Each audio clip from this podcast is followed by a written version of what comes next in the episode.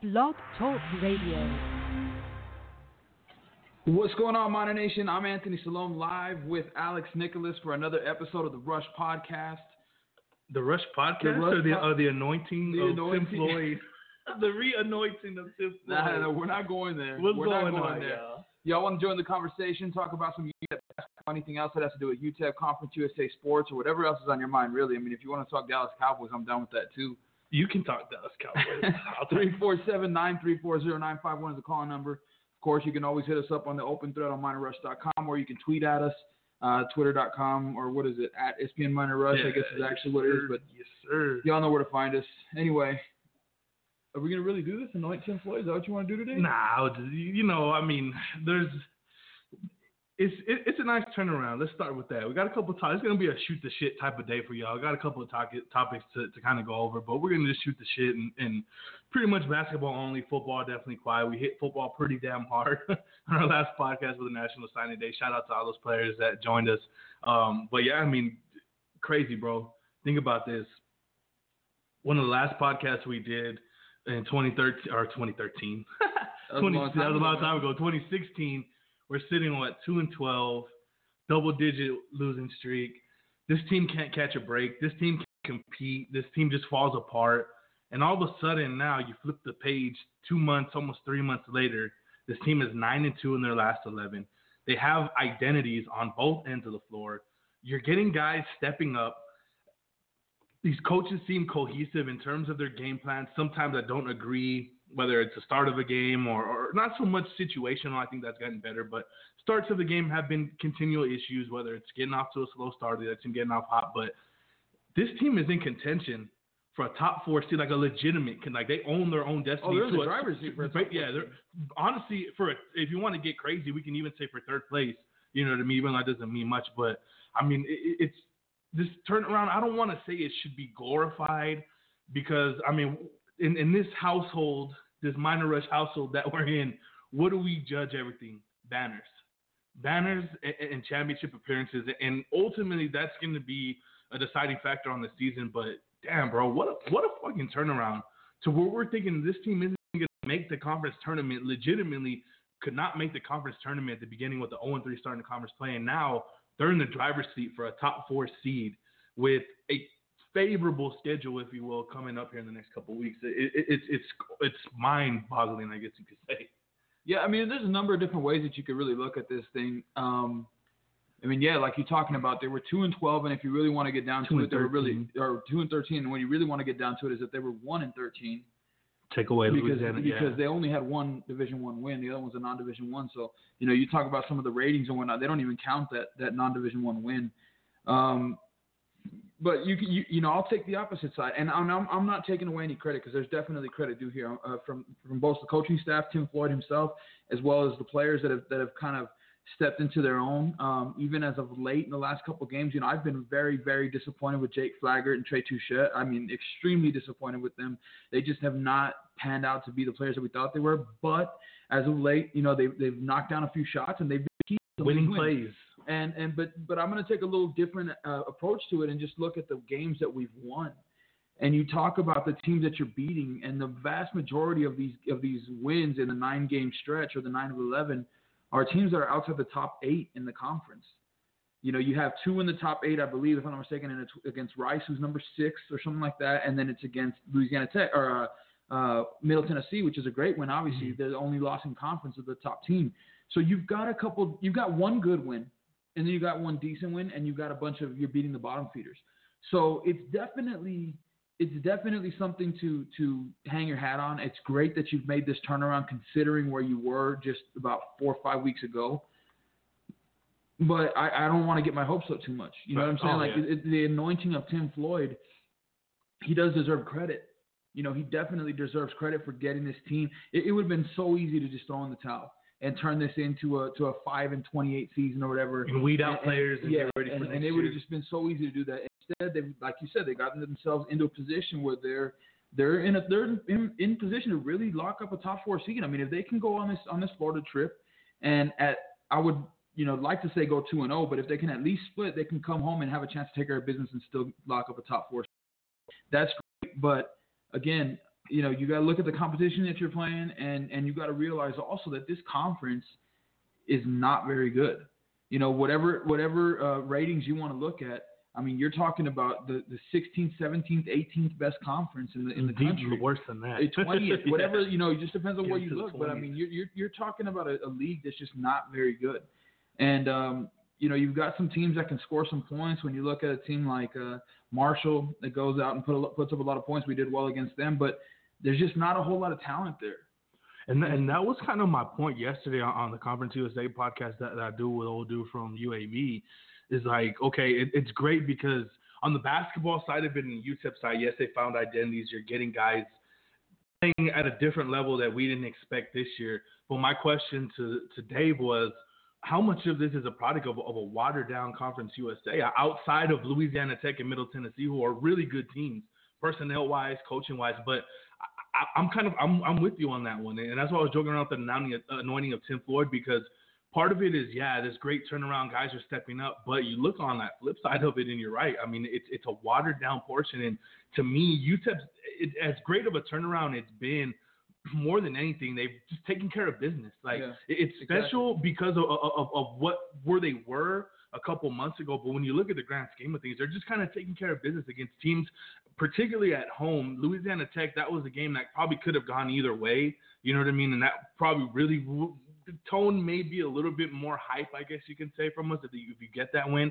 But they've been taking care of business. I mean, UTSA at home, Southern Miss at home, the Florida schools. I mean, when they broke that, the, the started the winning streak. I mean, took both of those to overtime. Now that that's a scary scenario going on the road this. But I, I totally agree. I mean, it, that's you know you, the- you mentioned the home game. Six of your nine wins are at home. Mhm. You know, so that's another thing to consider, and that's great to have three road wins.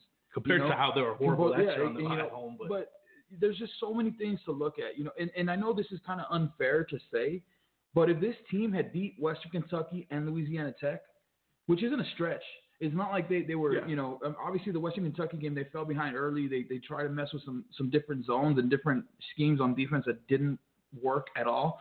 But you know, if they win those two games and we're talking 11 straight, I'm anointing Tim Floyd. yeah, oh yeah. Like I, I mean, and this is definitely a team that now going into the conference tournament could le- legitimately have a chance to win it all and, and make the NCAA tournament after that start. With those two losses, it just shows that there's still holes. oh yeah. Oh, You know, and I don't think that's I don't think that's a secret by any means. I mean, you talk about the depth with this team. You know, when you when you really look at it, they got their starting five, which is uh, you got Omega and Dominic, and then you got Matt, Jake, and uh, Paul right? So you got those five. Coming off the bench, you got Kelvin, which Kelvin at any at, depending on whatever game, I mean, he's really only a 15 to 20 minute guy. Yeah. You know, and then you got Trey, who's basically the same thing. He's played more minutes here and there, but he's still basically a 15 minute guy, and he's not really an offensive threat. Um, so you know, but aside from that, I mean, Dion Barrett hasn't really played He a whole lot, disappeared conference Um, play big time. and, and you just don't have anything else behind that. So you're basically playing seven deep. And when you really think about it, I mean, Jones isn't the biggest offensive threat, although we've seen flashes of some stuff that we like, what we're going to see, what we think we'll see in the future. But Trey is not has not been productive consistently, and neither has Jake. So you've got four guys basically, four guys that all your points have to rely on, and that's just so hard to do. It- it's a little easier to do it right now when, especially like we talked about, six wins out of your nine are at home. But when you have to go play on a neutral court and then you're playing three days in a row, that's when things get real. And that's when I, I mean, and I'll jump right into this. A question that Lutz Minor talked about on that fatigue. Um, you know, I don't think fatigue is set in right now when you've got two, three days in between a game. That's not that's not when you're going to see it.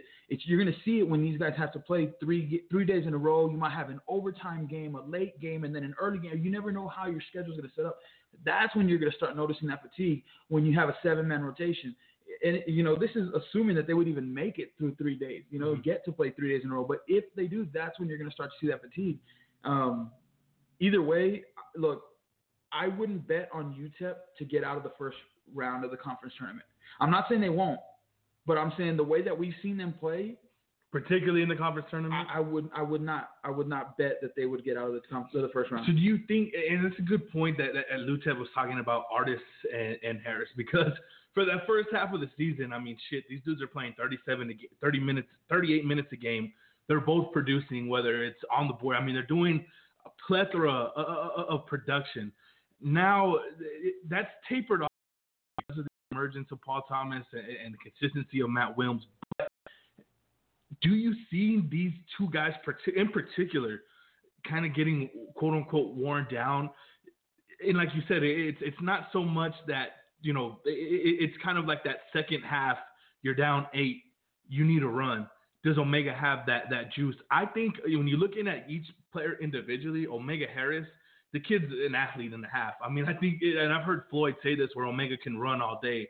I, I agree with, with that point where I don't see that fatigue with Omega, but I'm going to kind of go a little bit off the radar and put a little analyst hat on here and say for Dominic, it could be because, and this is, to me, this is the only factor. Dominic Artis has gained some muscle and some weight. So he's not used to carrying that around for 35 plus games for 40 minutes each. If there's anybody that could see kind of wear and tear on this team, it could be Dominic Artis.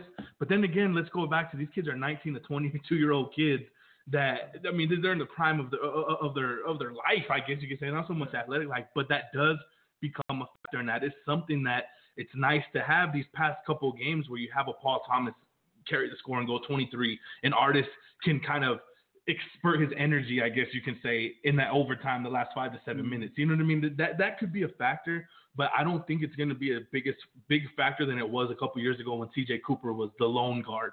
You know yeah, what I mean? I, I don't I don't really see it becoming an issue, and like I said, especially not toward not down the stretch here in the regular season. I mean, if it hasn't shown up now, I don't see yeah, it showing exactly. up later. And I don't you know, in the last four all. games of the year. Um, but but when you look at it, it is crazy because I was just I just wanted to look it up. Dominic Artis is ranked, if you want to call it ranked, 14 in the nation in minutes per game at 36.4. I mean, there's 13 guys that play more minutes a game more than him, and you're talking about in all of Division One, which is in the range of like four to five thousand players, and Dominic Artis is 14. And then you just look a little further down the list, and Omega Harris is right there at at 24, and he's only what is that two tenths of a minute behind him. So I mean, these guys are are basically both playing, you know, as many minutes as anybody in this country is playing right now. That's crazy to think about, but it's things that you that you have to do for your team. So when you talk about a 40 minute game and you've only got four minutes of rest, you know what I'd like to see is, is maybe Tim Floyd instead of in, like he it seems like he's got you see this a lot in the NBA, right? Where uh, they have their their specific breaks like you'll see, a, you'll see a lot of stars. No, no, no, not necessarily that, that much. Like actually minutes in the game. So like you see a lot of times where like the stars will go out for the last two minutes of the first quarter and take the first three minutes of the second quarter off. So they've got that long break and then they come back in and it's kind of like they play that way every single game unless you're talking about the playoffs or something mm-hmm. like that. And I see Tim Floyd doing a little bit of that. More with, with Matt Willms though, right? Yeah, definitely yeah. with Matt Willms, but he does it in his little breaks. He does it with, around the media timeouts. Exactly around those media timeouts. Sometimes it's a little late in the first half and maybe midway through the second half that he'll take out his yeah. guys. I would like to see him get them maybe down just another minute, 35 minutes, 34 minutes, and spread them out a little more. You know, take them out at, at eight and a half minutes and get them right back in it right after the media timeout, yeah. so they have a two three minute break, and do that a couple times throughout the game rather than just take them out at, for three or four minutes at once and leave them in the rest of the game. You know, so I think if you if you kind of were just a little smarter with how you spread out their breaks, and they don't have to be for long periods of time, but just to give them a little rest, a little breather every now and then, I think that would be. Uh, I, I think we would find that that would be a, a better thing for the team. You know, because we've seen it at times more than their fatigue, the team takes a step back when Dominic and Omega are not on the floor together because there's just not enough scoring threats. And and Paul Thomas, as good as he's been, he's played great. We've seen him start to develop into that player that we knew he could be, which is amazing, is awesome. He's still a little inconsistent, although he's starting to get that consistency. But even with when he doesn't have threats like Dominic Artis and, and Omega Harris on the perimeter, it's a lot harder for him to get his. Yeah. And so when you have guys like Touchet and, and Jake Flaherty in there, and you don't have your your your scores on the perimeter, it's just it, it throws a wrench in the system, and you really see this team struggle and just slow down offensively. And and it's kind of tapered the past. I mean, we would notice it the, even even during the, the beginning part of this quote unquote winning streak where Floyd refused to have either of them off the floor. Yeah. Now you're starting to see it, but it's not like you mentioned. It's not kind of that drawn out. It's more of like a possession, a trip, uh, right after the next foul or the next free throw. You know when they line up. So that that's definitely something that it's, there should be. I would think could be twe- tweaked this week. You know what I mean? That, that kind of should be tweaked a little bit this week because I, looking kind of going ahead in this weekend, I, you're looking at every time, no matter what sport is. You, you know, we've talked about the FAU FIU swing. It's all those should be automatic W's. I think there's a 50-50 chance UTEP comes out 0 2 this weekend. Partially because of, of, of, like you said, it, could it be fatigue? I mean, you're going now. You're traveling back to back weekends. You know, you're gonna have to play. You know, 30 minutes. You know, basically your main guys, your Omega Harris's, your Dominic Artis. But these are two teams that can match up with you. You know, they matched up well here in El Paso, and they're one of those teams that if, they shoot well, kind of like any team in the country, they're gonna have problems. And I think, you know, looking ahead to this weekend, you know, and, and Tim Floyd had a had a pretty good quote today. I, I didn't get a chance to go there, but I read it where he's talking about, you know, the team is at a point right now where they can lose their next four, but mentally they're still kind of there. You know what I mean? So I, as much as, as yes, you know, you want to lock up that four seed, which is important for fatigue. I mean, you just to me, just continuing to see this team keep themselves above water in terms of, of being competitive in the game, I think is a win-win situation for the rest of the season. Really, and that's kind of what we're saying. Even though they've won nine out of their last eleven, but I mean, this is going to be a difficult road trip this week, just because these are two teams that took UTEP to overtime in their crib, and because I like, I, I just don't like that matchup. I will say that um, I agree with you, and for a lot of different reasons. I- I- one of the biggest reasons is for whatever reason we've always had trouble on the East Coast. Oh, always, we go into that that Eastern time zone. It, it's two hours ahead of El Paso time. Not only that, I think one of the games is at five. I don't know if both of them are, but one Most of them at- are five. Yeah. so they're at five o'clock uh, Mountain Time, right? It, it just it just it throws your body clock off. Your your biological Even if you clock, get there yeah. a day before, E- and, exactly, like you're just not used to it, and your body it just. I think your body gets in a rhythm when you're starting at six, seven o'clock, and those two hours just change things up just a little bit, and it just takes you maybe a little longer to kind of get into it. And, and not only that, like you mentioned, the traveling. I mean, you traveled this past week. I'm assuming you know they came back home, and I don't know exactly how long they're here for, but you know you got to I go right I think they left today. I think they're leaving right you know, now. so you're only here for two days, and you got to go right back out. You're on a, on another long flight or connecting flights, whatever it is. So it's just it, it takes a toll on you. Thanks, and so- Conference USA. so the, the, there's definitely you know tough, but I guess you wouldn't rather have anybody else for this road trip other than the two F, the two Florida schools who are bottom of the league. I mean, especially FIU is literally down there at the bottom. Um, going back to when we played them, th- these were the two wins that started our, Yeah. our, our win streak that really got us going. Especially against FIU, the 88-87 win. I think that was what double overtime. something that was kind of a frustrating game. It was. There's no FIU was out two without two of their top players. but I think more than anything, you you notice that UTEP has has really tightened up on defense.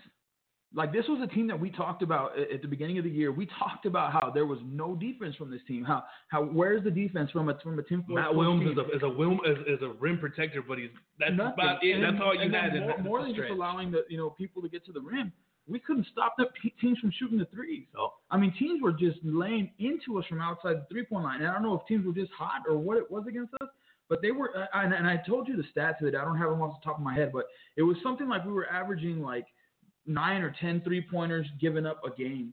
and And we were shooting over forty percent. and they were shooting all they were shooting over 40% from three and they were shooting like close to 50% from the field on us in the in that in that stretch where we started whatever 1 and 13 whatever you want to call it and then you look at the stretch where you start to win games and that number dropped from like nine threes a game down to just over five threes a game and then you know everybody's shooting like i think uh, on average it was like 38% in the last 12 games or 11 games, whatever it is.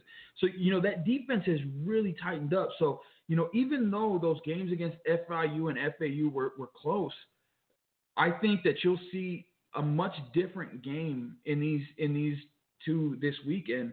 And as long as they can stay away from starting slow, which has been an MO of Tim Floyd since he's been here, it Yeah. seems like, you know, like so many times we've seen them start slow, fall behind 10, 12 points. If they can stay away from that, I think you'll see them win both of these games. But I mean, who knows? Looking ahead, do you feel that this the, the big old cliche defense travels? If this team continues just playing good defense, like I said, it's not so much of sweeping these next four games, beating the shit out of Old Dominion at home, which is going to be a tough task. You know, we'll get into that one. But I mean, does this team, does this defense, eh, can you see this continuing just to be consistent, not so much dominant, not so much holding every. It's hard to hold every team below 35 talking percent about into the USA into the or- Can, can you see the like we've kind of touched it all. What's been what's been a strength during this win streak? What's been a weakness? But I mean, it, it, there's, there's so much can happen in the next two weeks. But just hypothetically thinking, can, can You you, know, see that defense reason- traveling? for whatever reason, the home games actually bother me a little bit more than these road games. Obviously, at ODU is tougher than any other opponent we have left, but for whatever reason, I'm more worried about splitting or losing both of those home games to end the season than I am about these This two road games. We're we're flipped on that. We're, on totally flipped and, on and, that one. And so we'll, we'll see what happens with that. But as far as defense traveling, you know, I think we'll be okay defensively. I mean, you look you look at the at since since we basically started. In, Here's a big stat for you. The past the past seven games, we've allowed ten fast break points. All ten came in one game. That was North Texas. To me, that's a big deal for this team to be able to. It, that was that was a. It seemed like the teams with great guards early on in the year, whether it was a make, whether it was a, a miss, they were just beating us down yeah, floor definitely. beating us down. And not only that, if that layup wasn't there, they were kicking out and boom, transition three. And that, and Floyd's kind of touched on that, but I think that that's a huge fucking stat. I mean, no fast break points in five straight games. Yeah. I mean, that that doesn't. You're, you're bound to give up, uh, and that goes to taking care of the basketball because you're bound to give up a turnover. but You- those those are the things that you have to do. you- when this you- particular team, Exactly. yeah. When you when you're so thin, when you only have seven guys and you don't really have that offensive firepower, you know, where you're not gonna score 75, 80 points a game. Yeah. Sometimes you're gonna need to inch it out at 60 to 60 to 57, 58 or 54 against whatever Middle. Tennessee. Exactly. You know, when you have the, when you know that those are, and it's not just that one. I mean, Western UTSA 59-39. Granted, we, they were cold as hell. Even Western Kentucky, you know, too, Western. Kentucky 65 62, 63 59, 57 54, 62 61. I mean, you have a lot of those games where you're not going to consistently score close to 80 points. You need to do things like that where you're not giving up cheap points, you know, Mhm. cheap baskets. But what what really concerns me, you know, if you want to talk about defense traveling and and you know going into the conference tournament, you know, what I start to look at more than anything and and we haven't faced it too much this year, which is really surprising, but it's foul trouble. Mhm. I really think that once you start getting into conference play, for whatever reason, the refs start tightening up, start calling a little closer. Um, They get used to certain people. yeah, and, and so it, that's that's what I worry about. You know, Matt Willms picking up two, three early fouls. Dominic Artis picking up two, three early fouls. It- it- you you look at any of those guys. Yeah. Dominic, Omega, Matt, or Paul. Like if, if if any of those guys get three fouls within the first you know 15 minutes of a game, and we have to play 10 minutes without them, that's a really long time for any of those guys to be off the court. And, and the best where I've seen them play around that was against Rice. Matt picked up two fouls within two and a half minutes. Shit, Paul Thomas had three fouls two and a half minutes into the second half, scored 15 points, and then played with four fouls the final 10 minutes. So you're seeing them learn how to play smarter. But when but Rice is a team that only has really two good players that can get to the rim. Now, when you're playing against an Old Dominion Louisiana and you, Tech. Louisiana Tech, when you got guys that are going to continually go because it's easy for UTEP with the athletes that you have with Omega and Dominic to stop a perimeter-oriented team, and to, and, and it's it's surprising that shit Matt Willms and Paul Thomas were in foul trouble against that. Yeah. But when you're playing against the Old Dominion in a couple weeks, and they have three or four power forwards that are I'm not gonna I'm gonna compare them eh, their likeness to Vince Hunter the way that they can rebound and they're active in the paint, but they're not Vince Hunter. But you get what I'm Yeah, trying yeah. to say. That is gonna and like you mentioned, Louisiana Tech. God forbid it's Middle Tennessee in a semifinal game. You know what I mean? It- that is a damn good point, and that's something that we saw early in the year. Paul Thomas, I think he had like a string of three or four games fouling out. Now he's learning to play with it, but they haven't played those power power forward like you're mentioning. That is definitely a key to watch out for when they play Old Dominion here in a couple weeks. Old Dominion is going to come after them and come after them. And now teams are starting to double team Matt Willms as well, looking over to the offensive end. That's helped ball movement a little bit more. But when you get an effective double team where they're poking the ball out of Matt Willms, that's a possession you're losing. So those are two things that I really think that this team is. I don't want to say so much clean up, but just be a little bit more aware. I don't know. You know, you, how much situational practice they have, but that's definitely something to keep an eye on because, like you mentioned, you're going seven deep when four four or five of those guys are producing. I mean, that is a, a hamper. As who puts a hamper on your team for a five six minute stretch, and against teams like Louisiana Tech, against teams like Middle Tennessee, Old Dominion, those five six minute stretch when the game is close turns into a 15 point lead for the other team. And this minor team has done well coming back this year, but we know that it's been defensively when they fight back. They don't have that offensive firepower that they had this year Yeah. to be able to, to get to the free throw line or, or to get easy buckets around the rim. It starts with defense with this team, and you know it's it, like I said, it's, it's been kind of it's been almost exciting, borderline erotic. you know what I mean? But at the end of the day, I mean, it, to me, it's okay.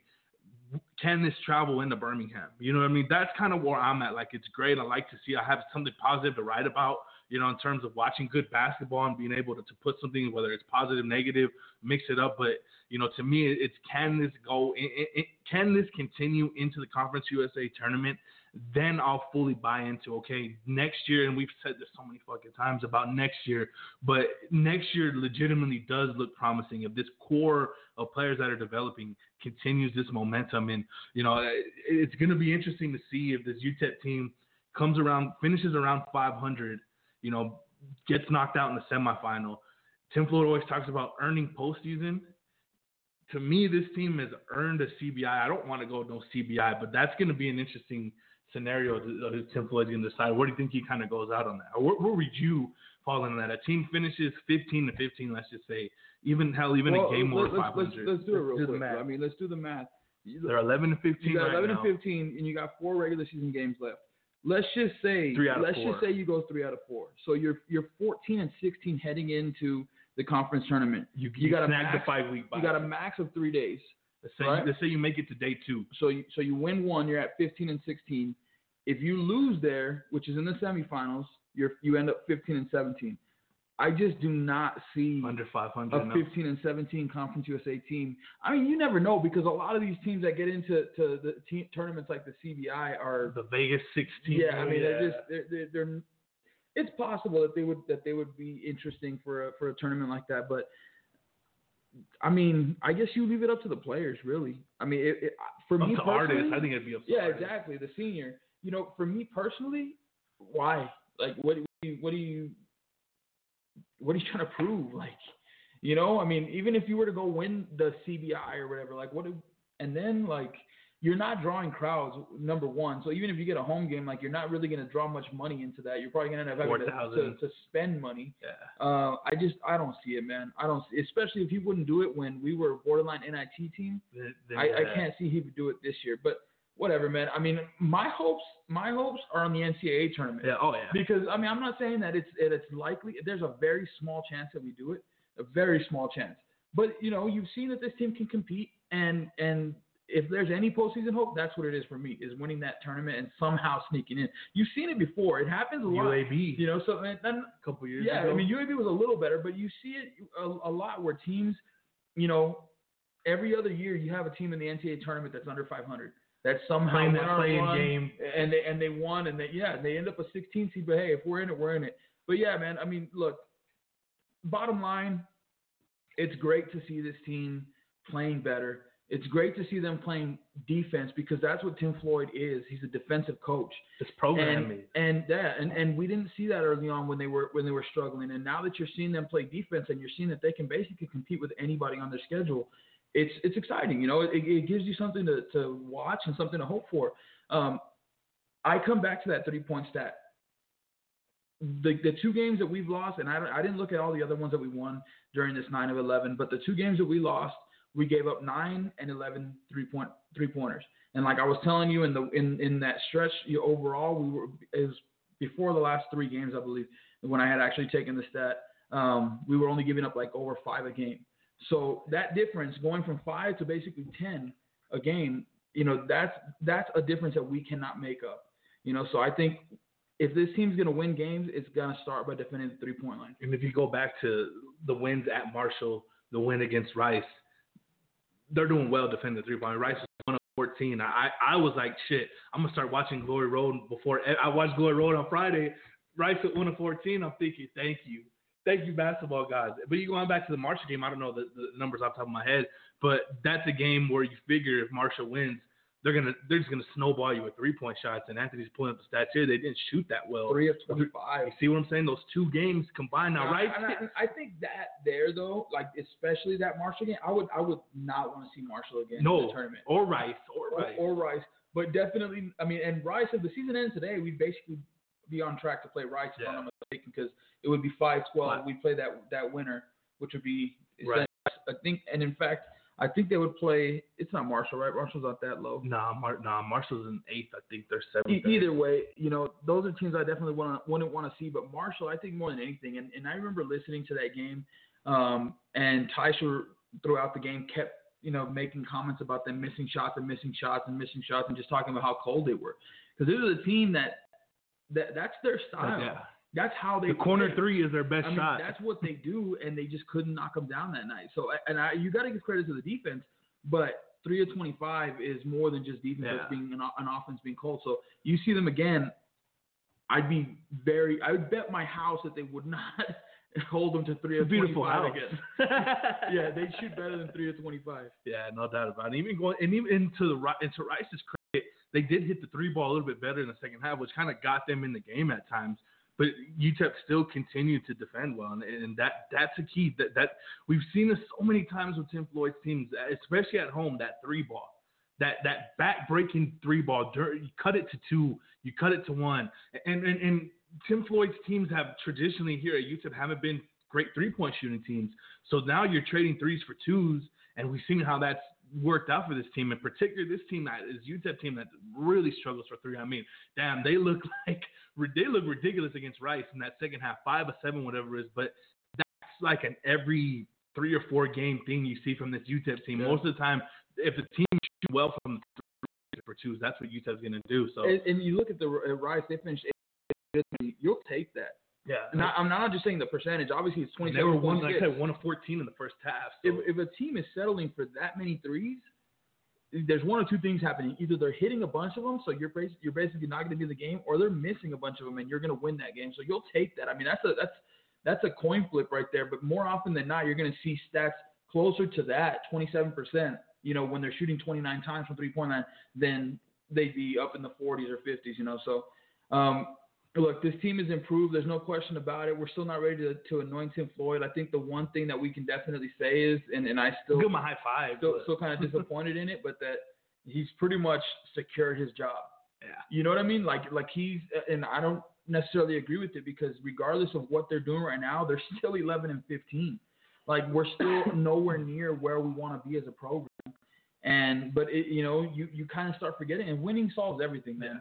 Winning solves everything. And and you're you're nine and you're nine and two in your last 11 you kind of all the naysayers. Have, I mean, they're still there, but they kind of taken just a little We bit. still it's like that. It's like that that uh, that you see a lot. It's a meme of Homer Simpson where Oh like, yeah, well, whatever the- fans yeah. be like, and he's like walking back into the bush. Yeah, like those naysayers are like that one where he's like just sticking out of the bush. You could just see his face and stuff. But I mean, he's he's basically locked up his job for at least the next year, if not longer. Which is, I mean, we'll see. If mean, he if he can continue to have these kids play though the way that they're playing, you talk about Thomas, Willms, That's- Artis, uh, uh, who else? I mean, even you know Dion Barrett coming off the bench. Um, you still need guys like Flaggart to step up, but um, with what you've got coming in, I mean, it could could surprise people next year. That's that's that was kind of the that's kind of the point I want to when people talking about expectations going forward. I just want to see this core continue to develop into the conference tournament. Like I don't want to see no drop off. I want to continue to see it. Then I, I I won't fully buy in, but it'll make sense of why he's hyping it up.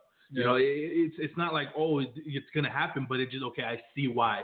You know, you, you got these guys developing. You have now you can call them the cavalry because you have guys here that can mesh with them, not just you're bringing in seven guys and hoping that these seven guys turn it around. But now you have three other guys that are returning that are going to keep you there. When did I miss this, bro? Joey St. Pierre, that was about a month. Wow. Yeah, Yeah, so but. I think this kid's for sure. I think he's a red shirt for sure. I mean, you, Really? you're going to have Willms. I, Floyd keeps talking about Willms having to apply for another year, but I think he'll get that. I think there's no like reason why he shouldn't get that extra year. So you're going to have Willms, you're going to have Kelvin Jones, and then you're going to have Tyrus Smith coming in here. And I think definitely, I mean, Joey St. Pierre, I still can't find video on that kid. Obviously ESPN has him as a three star, and he's That's a pretty damn that's good a pretty grade damn for good grade for ESPN, man. But I still think that he that's a good project. Like like probably one of the better projects that he's had. Maybe let, let's say he's two steps above where Kelvin Jones was this time last mean, year. But A 79 for E ESPN is is borderline four star. yeah. I mean, once you start getting into the 80s, you're pretty And he much. a plays in. Chicago. He's from the Chicago area, so he's been seen. that's- This isn't some guy from Hobbs, New Mexico. Not, not no, no, no, no shade on Kelvin Jones, but he, like I said, he's ESPN has him as a three star. But I still feel Floyd wants to redshirt him. Like I, that's kind of the vibe I get. Like just from the way that they've been able to stagger things. Is I think you're gonna have Evan Gilyard come in and, and fight for minutes. Kobe McGee's coming in to fight for minutes. As far as point guard, Roger Williams is definitely gonna play. I don't know too much about this Brewer kid, but I think there's three for sure guy or four. Even you can go down to Tyrus Smith and say four guys that are definitely joining this rotation next year, even if they are true freshmen. I think two, for sure those two point guards, Kobe McGee. Kobe McGee just had almost had a triple double the other night in a playoff game, and Evan Gilyard won a city championship with, with Simeon in the state of Chicago. So if this core develops, if your Paul Thomas is like you mentioned, your Matt Willms is, your Omega Harris continues to take it to that next level. I love watching Omega Harris play nowadays. By the way, eh, you know that you get a guy like like Dion Barrett to keep going. Jake Flaggart continues to hit his three three three pointers a game and takes a couple of charges and, and affects defensively.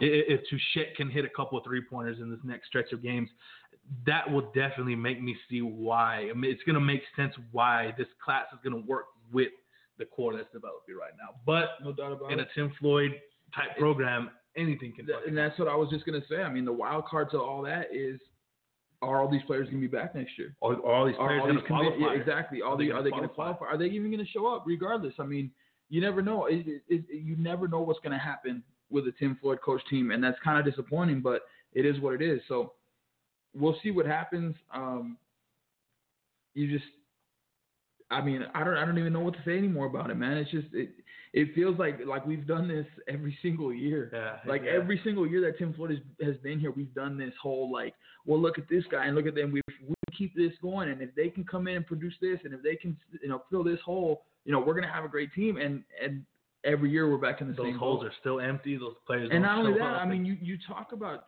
just you forget everybody else that's ever left, but just Terry Winn, man.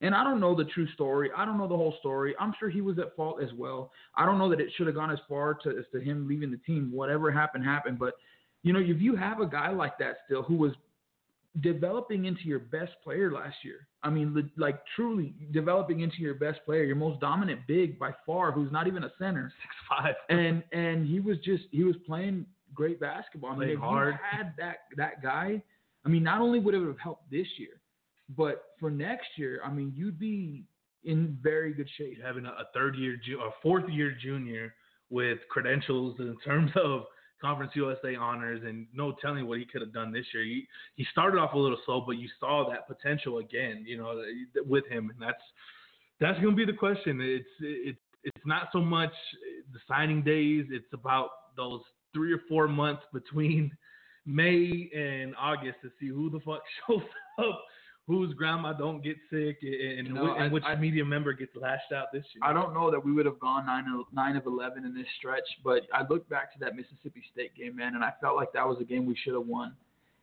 And you win that game, I think it changes a little a little bit, and you probably don't lose to Southeastern. You No. probably don't lose to Northwestern Probably State. no, I don't think. Um, you may still lose to New Mexico, even though we had a chance. But you know that you, you don't lose to Northern Arizona, you don't lose to Maryland Eastern Shore, you don't lose to UCI. Maybe you split with NMSU, I don't know. But I mean, you're you're talking about a completely different season. And I'm not saying we'd be at the top of the league or we'd be in, you know, an NCAA tournament hunt, but you wouldn't be 11 and 15 if, if just a, a couple of those things go your way, man, early on. It, it's just it's it's been a wild season, and it's crazy to see that you know, at the beginning of the year, we opened up. You beat, uh, you, lose to Wake Forest in the first one, but you bounce back against Western Michigan, and then you're playing well against Mississippi State. And at that point in time, you were disappointed about the loss, but you felt like, hey, there's something here. Might be able to generate some wins, and then all of a sudden, the bottom just falls out. And I mean, it, it just, yeah, it, it seemed like it was like it was never going to end. And then all of a sudden, here we are, 180 degrees, and we're in position for a top four seed in the conference tournament. And It's it, been, I mean, if there's a, a such thing like a true definition of a roller coaster season, this is it. NAU, UMES, UCI sounds like some shit you can catch off a bender in Mexico. you know what I'm saying? They, and those teams were, and it's funny because I tweeted that during the time. Those teams came into, the, you know, there's, say what you want. UTEP hasn't been a basketball power in 25 years, but there's a there's a, mistake around UTEP. Everybody knows that it's intimidating to walk into the Haskins Center and see, especially when there's fans. In yeah, to, to see rows of, of, of seats, whether they're empty or not, banners, a video board, uh, cheerleaders, whatever it may be. Like they're, they're, they're, it's intimidating. Those teams walked in there like, like, like like they didn't give it like they weren't scared. You, You see other teams some of come in here scared, but it, you just saw the confidence in those teams, and that's where I thought they were in trouble. I don't I don't know what the attendance is in, in most of the stadiums or the arenas in, in Conference USA, but I would assume UTEP's the biggest, Yeah. right? Yeah. Actually, Old somebody got a Dominion. new I one, think no? I think Old Dominion, Old Dominion, and and North Texas may be close, m- maybe really close to. I, I'm not way, saying some like of these schools have you know close, four five thousand capacity stadiums. I mean, they're like high school gyms. UTSA and, got and you walk in, you walk into a to a twelve thousand seat arena with those, like you're talking about those banners. It's definitely uh, something to, to think about when you're playing there. It just sucks that in years past, so much more to play because of the fans. Yeah. I mean, when that place has eight, nine, ten thousand people in it, not, you know, don't even mention when it's sold out. But when it has eight, nine, ten thousand people in it, that place can get rocking. And I know that there's been some games that it's been loud, and people are like, man, it's, it's been so loud. It, it has not been Nah. anywhere near as loud as that place has gotten in the past. In, in some of those rivalry games, and in that championship game against Memphis, and those type of games. And that's that's the only sad part that I see with what's going on with not the only, but I should that's the biggest sad. That's the saddest part about what's going on with UTEP basketball right now is is that attendance continues to dwindle and the fans continue to, to leave the program, man. Like they're just they're not having it. And I mean, you know, I don't mean to, to end this podcast on like a, a negative note and, you know, start going back and bashing Tim Floyd, even though I could for the next hour. but, you know, if if the administration sees one thing at all, because I still go back to that that letter that got sent out that the boosters were What, happy. what are we like nine and two since that letter though? Yeah, true, true. But no, I mean, if, if there's one thing that the administration should take note of, it's that attendance, man.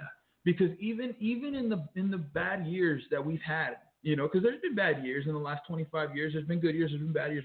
NCAA tournament years, nothing years. Shit, Tim? Floyd's years, past couple years with, with, with uh, C.J. Cooper and them But getting eight thousand a game. exactly, Still. you know, you, you should you should be expecting 8,000 a game.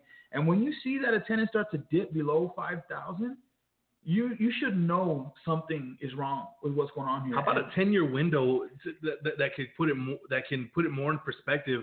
We're what 40 40,000 in football, ten thousand in basketball. Now we're twenty two in basketball, six in foot, and or twenty two in football, six in football. It, it's it, I think it's it's a, a larger.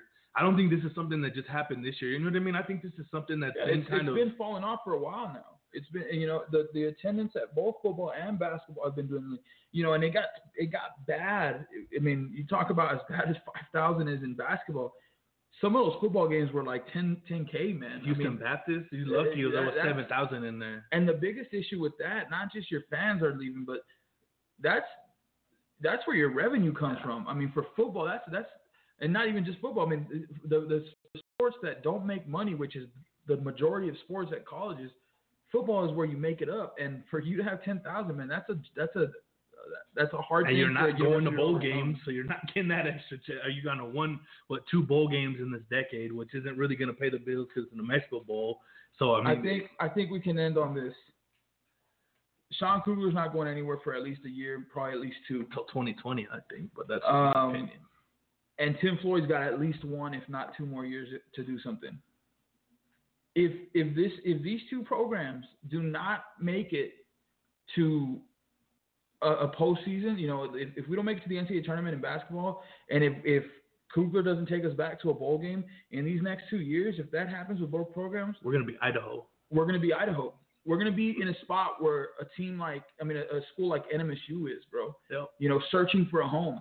You know, if, if another round of conference expansion comes around and some of these teams from conferences get poached and, and CUSA starts to kind of fall apart or or whatever, even if they don't, I mean, we're going to be even worse than we are off right now. I mean, you talk about the TV contracts that we go or that we have and how they've fallen off since Memphis and Houston and those guys left, I mean, we're probably making a tenth of what we were from TV contracts at that point.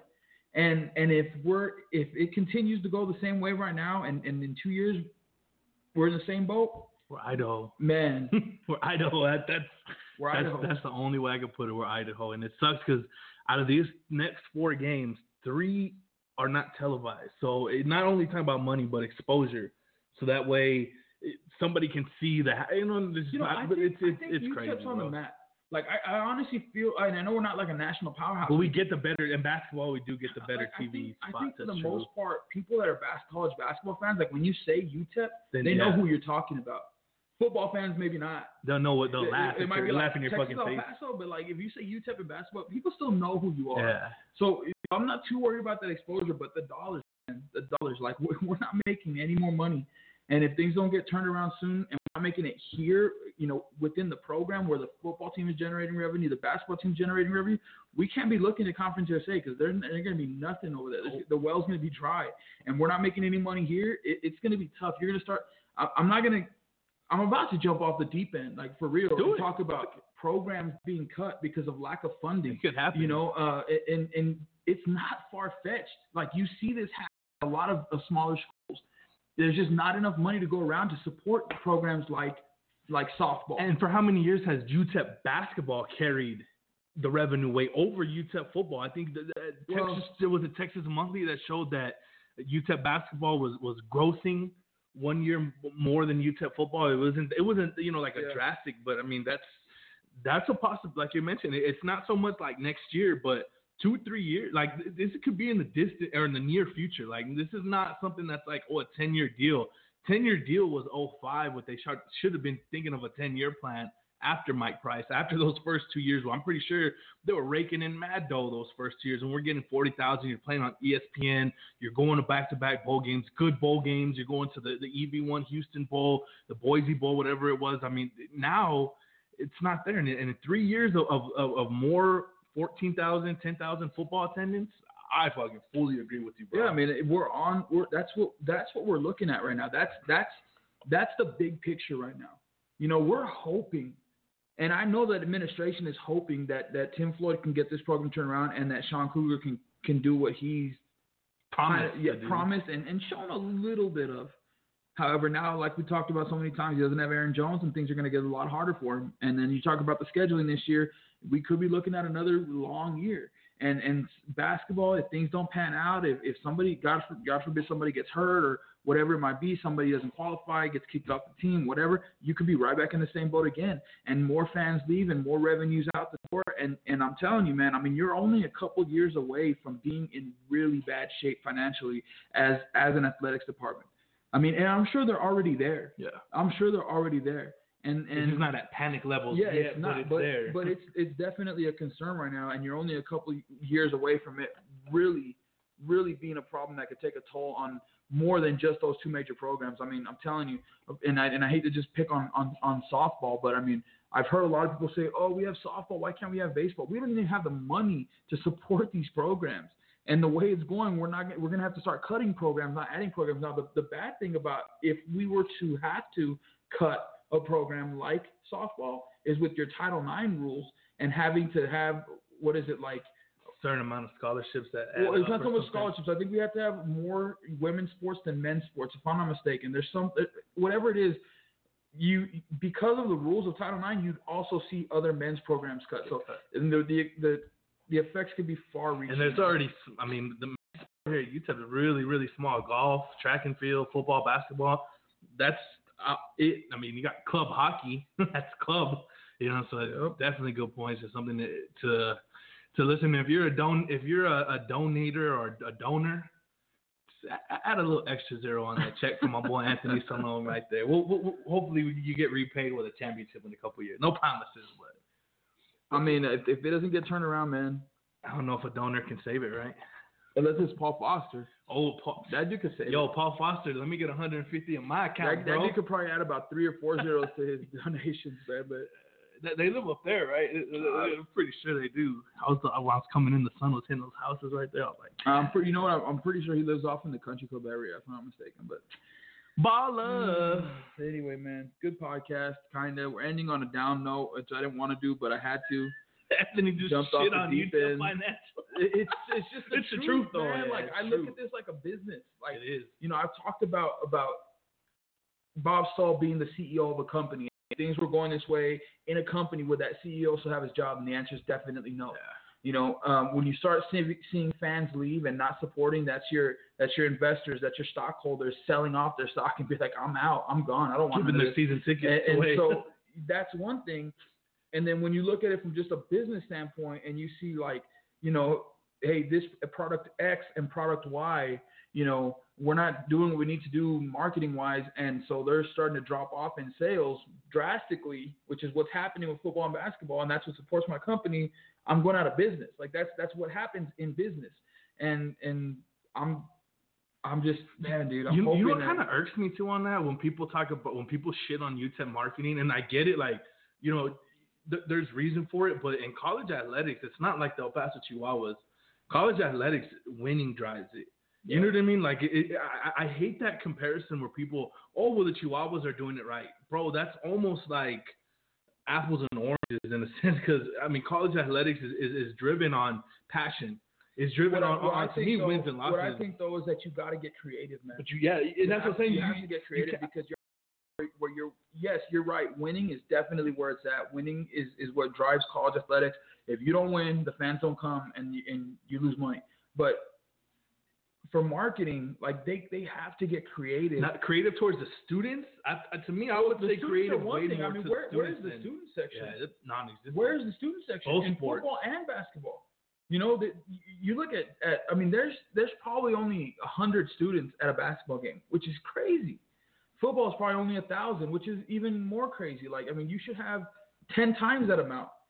And and you know, but from mark from a marketing perspective, and I'm talking about drawing in the families, drawing in the casual supporter that that you're re- that you need their money to to keep this boat floating. You know, they don't really do anything to attract them.